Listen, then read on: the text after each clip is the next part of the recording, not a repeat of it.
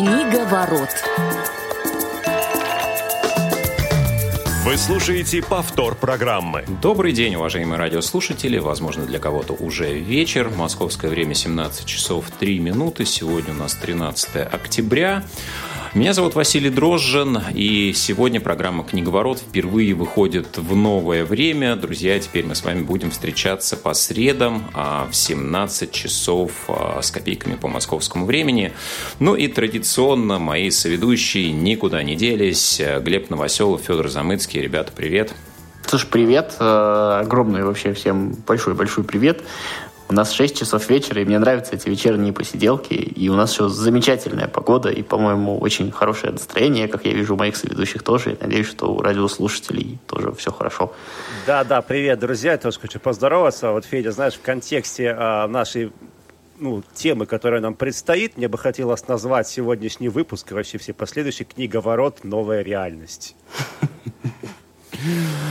Да, ну что, давайте озвучим тему нашего эфира для тех, кто, может быть, не знаком с а, анонсом, не видел их. А, сегодня мы, друзья, будем говорить а, про такие понятия в литературе, как приквел, сиквел, открытая концовка и множество других вариантов продолжения сюжетов известных или не очень известных произведений. Сегодня, друзья, вы можете писать нам сообщение смс WhatsApp на номер 8 903 707 26 71, и мы с удовольствием их зачитаем в эфире. Э, ну, друзья, на самом деле, вот мы, общаясь э, еще за эфиром, э, поняли, что про понятие это можем мы говорить достаточно долго, а вот с конкретными примерами у нас обстоят дела несколько сложнее.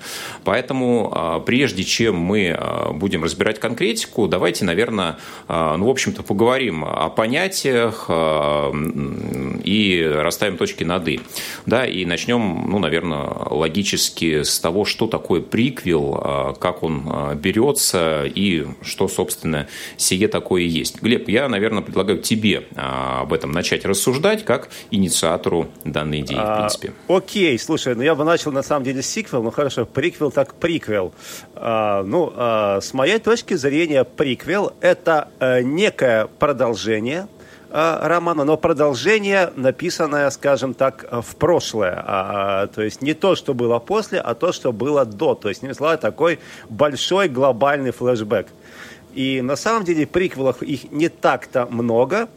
Вот, э, кстати говоря, вот я хочу вернуться чуть-чуть назад тоже в нашем эфире, а нам команду эфира не нужно представить, сейчас только вспомнил. А, сегодня мы работаем в новом формате, да, поэтому э, мы можем ограничиться теми, кто у нас звучит в эфире. Окей. Ну, смотри, тогда, э, если говорить о приквеле, да, то есть можно, кстати, сразу же э, задать вопрос нашим радиослушателям, а есть ли какие-то произведения, предысторию которых э, вы бы хотели узнать? Если вы напишите нам об этом, мы будем очень рады.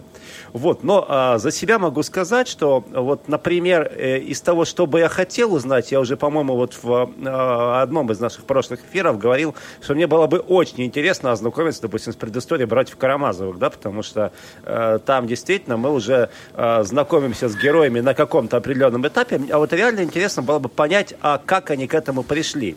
И на самом деле любой приличный, ну, как бы приквел, по идее, его главная задача именно э, состоит в том, чтобы показать, каким образом э, э, герои, вот, э, ну, собственно говоря, почему они к этой, э, почему они стали именно такими, да. Э, другое дело, что на самом деле приквелов-то их не так много, вот сиквелов их значительно больше. Об этом тоже можно поговорить, почему так происходит.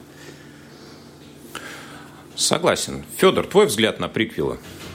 Слушай, ну я как человек, любящий фэнтези, а фэнтези, наверное, это тот жанр, где приквелы встречаются наиболее часто, у меня к приквелам такая, такая достаточно большая любовь.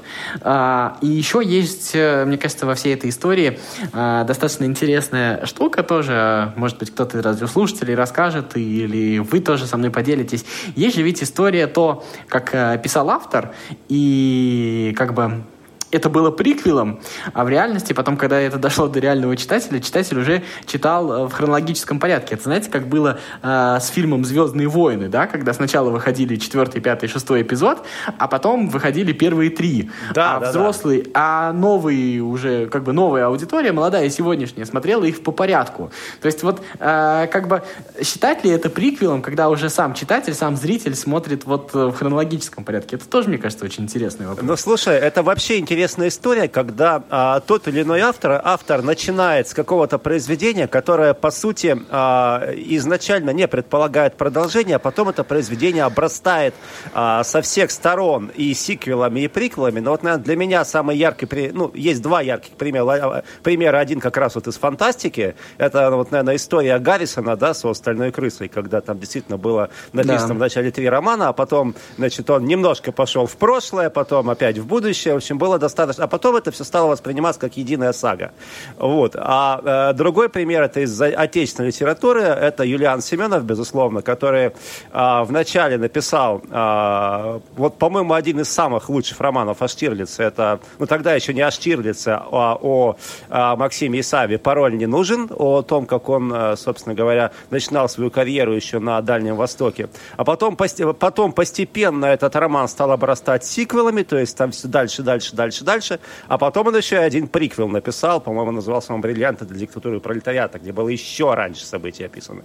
То есть, а в итоге сейчас это все воспринимается тоже как некая единая сага. Ну, а, я, кстати, согласен, что фэнтези э, очень богатая на приквелы, но мне кажется, в целом фантастика, особенно вот э, современная научная фантастика, которая богата еще на такой феномен, как вселенные, а, там тоже приквелы встречаются достаточно часто. Вот э, из того, что мне приходит на ум, это «Вселенная метро 2033», да, и вот Глуховский написал сначала сиквел, собственно, метро 2034, да, потом появилась уже предыстория всего этого процесса. Ну, а, я думаю, мы сегодня будем, когда разбирать еще другие варианты продолжений, а, поговорим в целом и про вселенные тоже. Кстати, Но, а, да, да извини, Вася, я просто хотел как бы ввести ремарку, ремарку еще такую, что вообще приквел, с моей точки зрения, вот не знаю, согласитесь вы со мной или нет, мне кажется, написать намного сложнее, чем сиквел, да, потому что, по сути, а, когда автор а, пишет то или иное произведение, он уже некую фабулу представляет, и а, ему не столь интересно писать про то, что было до. И если у него все-таки это получается, причем если это получается действительно, действительно достаточно интересно, да, то есть, ну, это, кстати, это идет ему в заслугу. Я бы еще тут Глебу бы добавил то, что э, важно же еще и заинтересовать читателя, потому что читателю на самом деле тоже не всегда интересно читать то, что было до. Это на самом деле тоже есть. И вот условно знаменитый Джордж Мартин с песней «Льда и пламени», э, когда все сейчас ждут продолжения книг, э, вот этих вот последних, да, э, выходят наоборот приквелы. И это между какое-то количество читателей, безусловно, смущает. И вот написать такой приквел, чтобы условно книга не потерял своего читателя, это тоже, мне кажется, мастерство. Ну, это, кстати, еще мы к одному вопросу, не знаю, подойдем к нему или нет, или уже у нас так будет плавно наша дискуссия течь, и мы будем просто с одной мысли перескакивать на другую. Собственно, а почему вообще авторы берутся за сиквелы и за приквелы? И вот тут очень интересный момент возникает. Все-таки вот одна, одно дело, если автору, ну, собственно говоря, есть что сказать, а второе, когда просто он оказывается в плену у своих читателей, у своих э, э коммерческих издателей.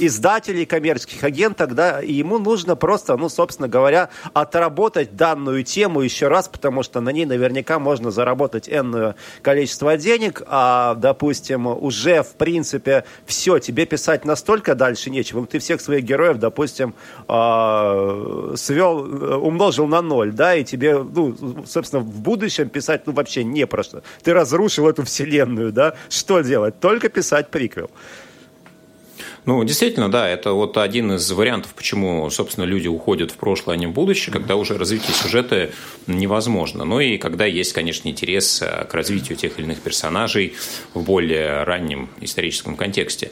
А, друзья, ну у нас, кстати, если вспомните, было обсуждение уже двух произведений, одно из которых является продолжением другого. И я, наверное, хочу к радиослушателям обратиться. Может быть, друзья, вы вспомните, о каких произведениях идет речь, и напишите нам в комментариях. Ну, кстати, вот э, интересно, вы соведущие догадались, о чем идет речь? Нет, ну мы-то догадались, но мы не будем, э, скажем так, ломать интригу, да, пускай действительно люди, может быть, напишут, вспомнят. Ну, кстати, мы еще обсуждали другое произведение, у которого тоже есть сиквел, а, «Алиса в стране чудес», да, и есть еще у нас «Алиса в зеркалье». Вот. Э, ну что, будем говорить уже о сиквелах. Э, сиквел – прямое продолжение. Но вот если мы возьмем классификацию, которая представлена у нас на просторах сети интернет, то тут огромное количество вариантов э, книг по наименованию продолжений. Да? Есть сиквелы, есть триквелы, да, третья по хронологии книга в серии, причем триквел от, от отличается от трилогии. Да? Трилогия – это законченное произведение из э, трех частей, а триквел может подразумевать под продолжение Но... в виде квадриквела.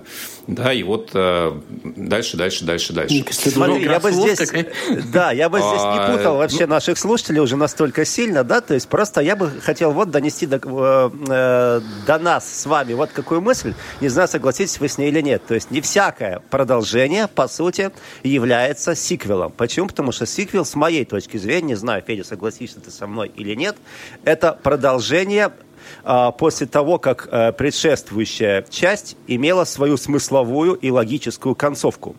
А, ну, если вот взять э, в пример нашего с тобой, Федя, э, любимого, не знаю, или нелюбимого, э, смотря как рассматривать с какой стороны, Гарри Поттера, да, то есть Гарри Поттер это не сиквелы, то есть там философский камень, тайная комната и так далее, это никакие не сиквелы, это просто части одного а, целого, одной саги. А вот когда через какое-то время а, автор решила еще немножко подзаработать и написала какую-то идиотскую пьесу, вот это уже был стопроцентный сиквел. С элементами приквела, кстати. Ну да. Но, Не, я э, абсолютно согласен. Мне кажется, главное, нужно отличать э, сиквела от э, сериалов. Да? Вот, э, мне кажется, ну, Гарри Поттер это все-таки пример уже серийных произведений, так же, как, не знаю, там Эраст Фандорин, да, у Акунина. Ну и есть просто настолько затяжные серии с одними и теми же героями, особенно в детективном жанре это встречается. Да, вот есть э, такой у нас автор Чингис Абдулаев, азербайджанский, у него есть персонаж Дронга. Я не знаю, мне кажется, там ну, штук 50, наверное, книг э, про него есть. И там вот очень сложно разобраться, что к чему э, является, да, где там триквел, Кстати, сиквел и так далее.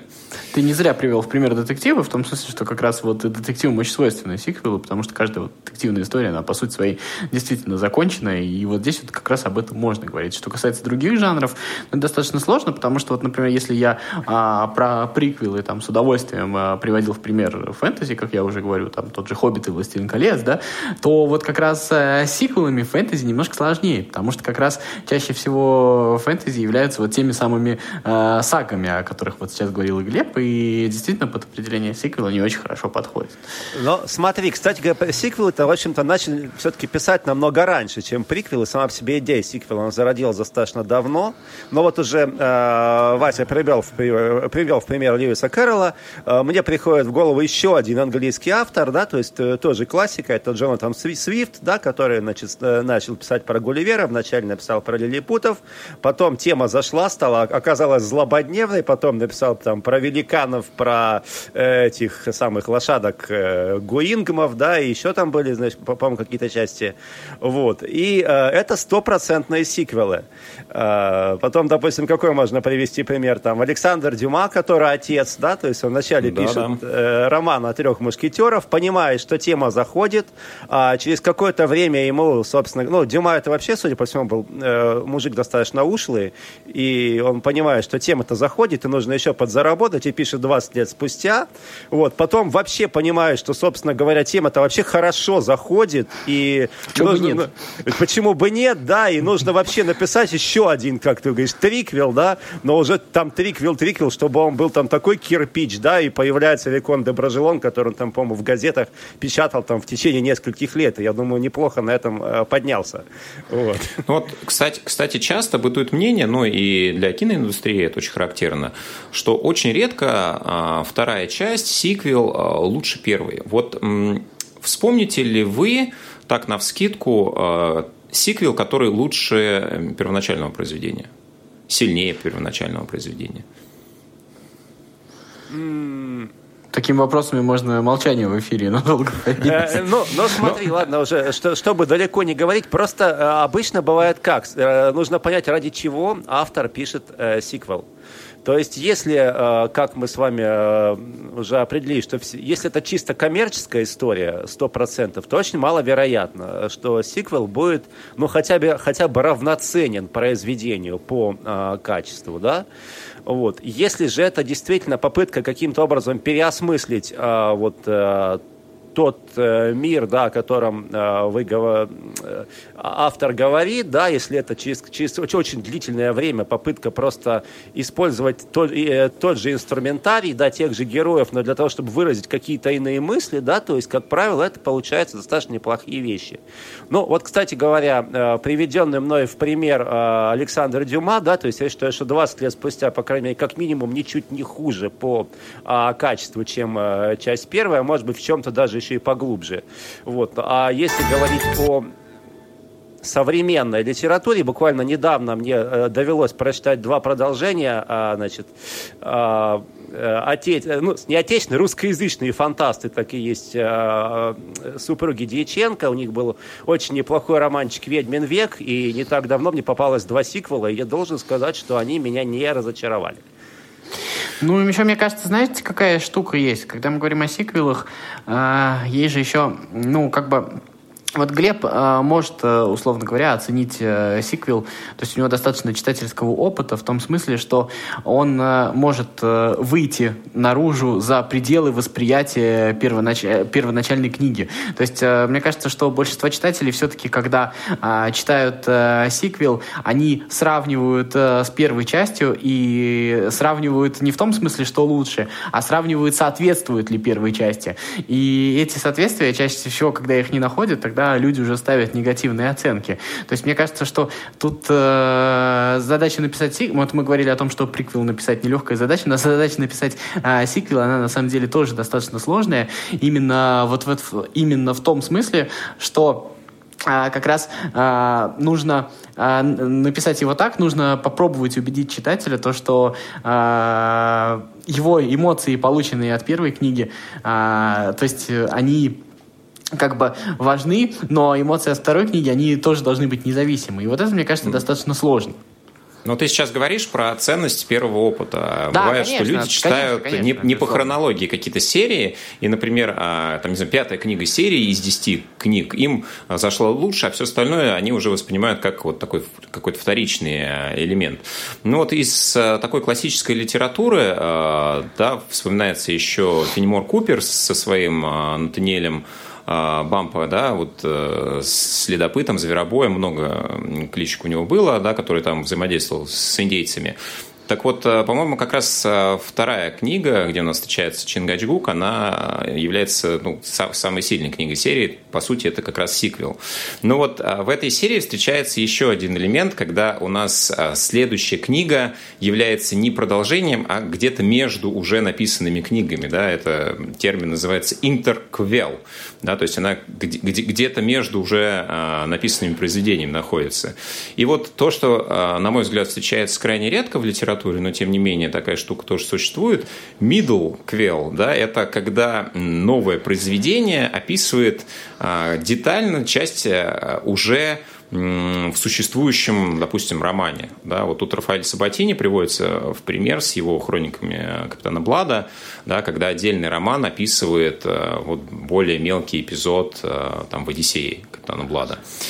Ну, это, как мне кажется, действительно, вот, на, на моей памяти, кроме Блада, тут, по большому счету, я так не вспоминаю, чтобы это где-то фигурировало еще. Ну, опять же, если брать фантастику фэнтези, естественно, вспоминается Стивен Кинг с «Темной башней», да, то есть, когда он уже написал все, что только можно, а потом там появилась «Темная башня 0», потом там «Темная башня», как она, «Вечер сквозь, зам... ветер сквозь замочную скважину», где там тоже между все это происходило, то есть, это, опять же, история, с одной стороны, чисто коммерческая, действительно, это история вот такая фэнтезийно-саговая в большей степени.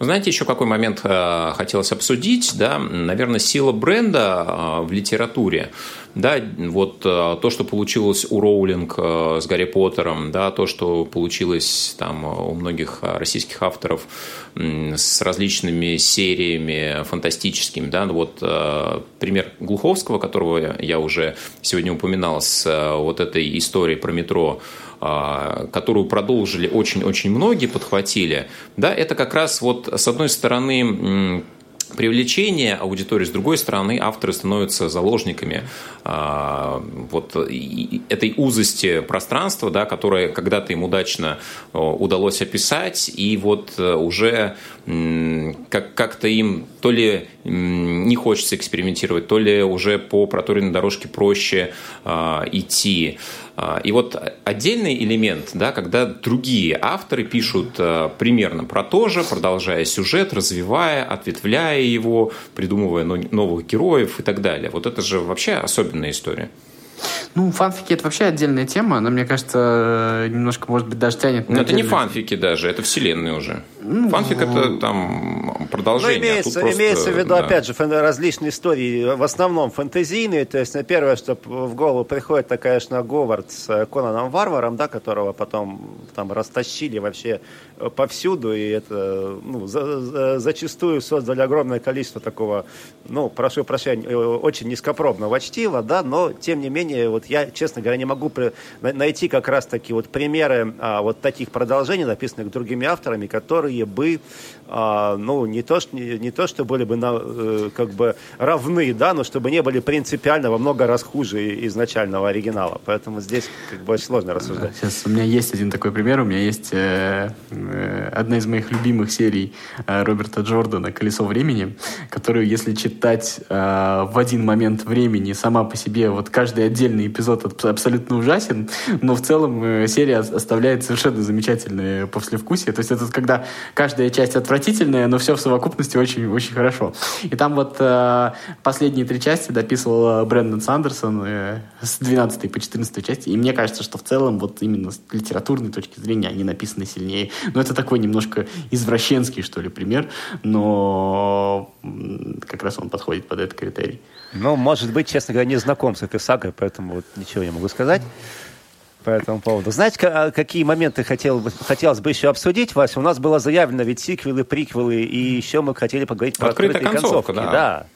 То есть вот э, все-таки, а зачем открытые концовки? То есть с вашей точки зрения, мы э, говорим о том, что открытая концовка, она обязательно подразумевает продолжение, или открытые концовки вот автор может налепить еще для чего-то? Вот, э, как думаете, ну, на мой вкус, как раз, у меня, в принципе, два варианта да, ответа на этот вопрос. А, собственно, первый, а, когда действительно эта интрига подвешивается в воздухе с намеком да, на то, что история будет продолжена.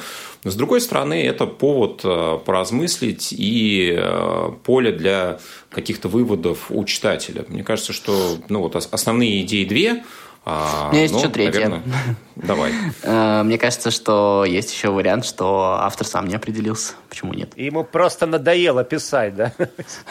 Нет, ну, а ты думаешь реально то, что вот э, там Толстой или Достоевский были на 100% уверены в том, что они пишут. Я вот, кстати, так не думаю. Мне кажется, как раз а, признак большого писателя в сомнениях. И это один из критериев качественной литературы. Это Нет, а... э, сомнения. Почему этих сомнений не может быть в концовке? Я думаю, Так и есть. Себе. И я скажу больше. Я обожаю открытые концовки, потому что открытая концовка, она дает гораздо больше для читательского воображения, чем какой-то законченный финал. Но вот мой любимый пример, уже обсуждаемый нами когда-то Джон Фаулс, только в другом романе «Женщина французского лейтенанта», этот великий провокатор вообще не, сделал несколько концовок, причем, значит, написал, вначале довел до конца, потом сказал, ну, ведь, в принципе, могло же случиться и по-другому, и написал еще одну концовку, которая тоже, по сути, была открытой. Вот. И это как раз, э, ну, э, дает действительно очень большое поле и для размышлений, и для того, чтобы читатель мог, ну, скажем так, гораздо лучше погрузиться вот э, в ну, тот мир, в тот сюжет, да, который он Элемент осваивает. троллинга с точки, со стороны автора, мне кажется, и элемент троллинга, безусловно, то, присутствует. Говоришь, да. Троллинг в этом случае во благо. Да, конечно. Нет, а я вообще троллинг э, считаю положительной вещью. Хороший троллинг. Вот. Ну, мне кажется, вот э, если берем открытые концовки, э, у произведений как раз Акунина тоже серии Фандорина по-моему, последние романы подразумевали как раз незаконченность сюжета, а, такое двойственное ощущение оставляли. Причем а, вот он делал очень интересные моменты, когда он уже убивал Фандорина там в каких-то романах, потом его воскрешал в некоторых. Да, это такая антиоткрытая концовка, когда вроде бы уже точка поставлена, но произведение вдруг появляется. А вот потом уже он как-то все-таки перешел к более традиционному финалу открытости. Но это же есть у Ильфа, у Ильфа и Петрова, наверное, наверное, достаточно ну, такой самый яркий пример. Это был еще у Артура Конан Дойля, на самом да. деле, которого все и достали с его Холмсом, да. да, и он уже не знал, как от него избавиться, ну, уже убил его, и все Понимаете, равно, в чем проблема авторская? То, что ты один раз воскресил, а дальше уже никто не верит, что ты убил по-настоящему. Ну, согласен. Кстати, давайте назовем уже правильный ответ, поскольку мы его в чате не увидели. А, в общем-то, 12 стульев, да, «Золотой теленок» – это как раз те, э, те книги, которые являются одна с сиквелом а, другой. И вот это как раз пример того, когда сиквел нисколько не хуже, а, пожалуй, даже в чем-то и лучше, чем Я «Золотую теленку» люблю больше, признаюсь вам честно. Со -со -со Соглашусь, наверное. А, согласен. Ну что ж, друзья, в любом случае будет интересно, если вы напишите свои любимые произведения, будь то сиквелы, приквелы, можете написать нам на почту радиособакарадиовоз.ру. А, делайте в теме сообщения пометку «Книговорот». Мы обязательно зачитаем все ваши сообщения. Ну а на сегодня все. Будем прощаться. В следующем часе слушайте программу «Мои университеты» с Цендомой Бойко. А, Глеб Новоселов, Федор Замыцкий, Василий Дрожин были сегодня с вами. До новых встреч. Всем пока. Всем пока. Книга ворот.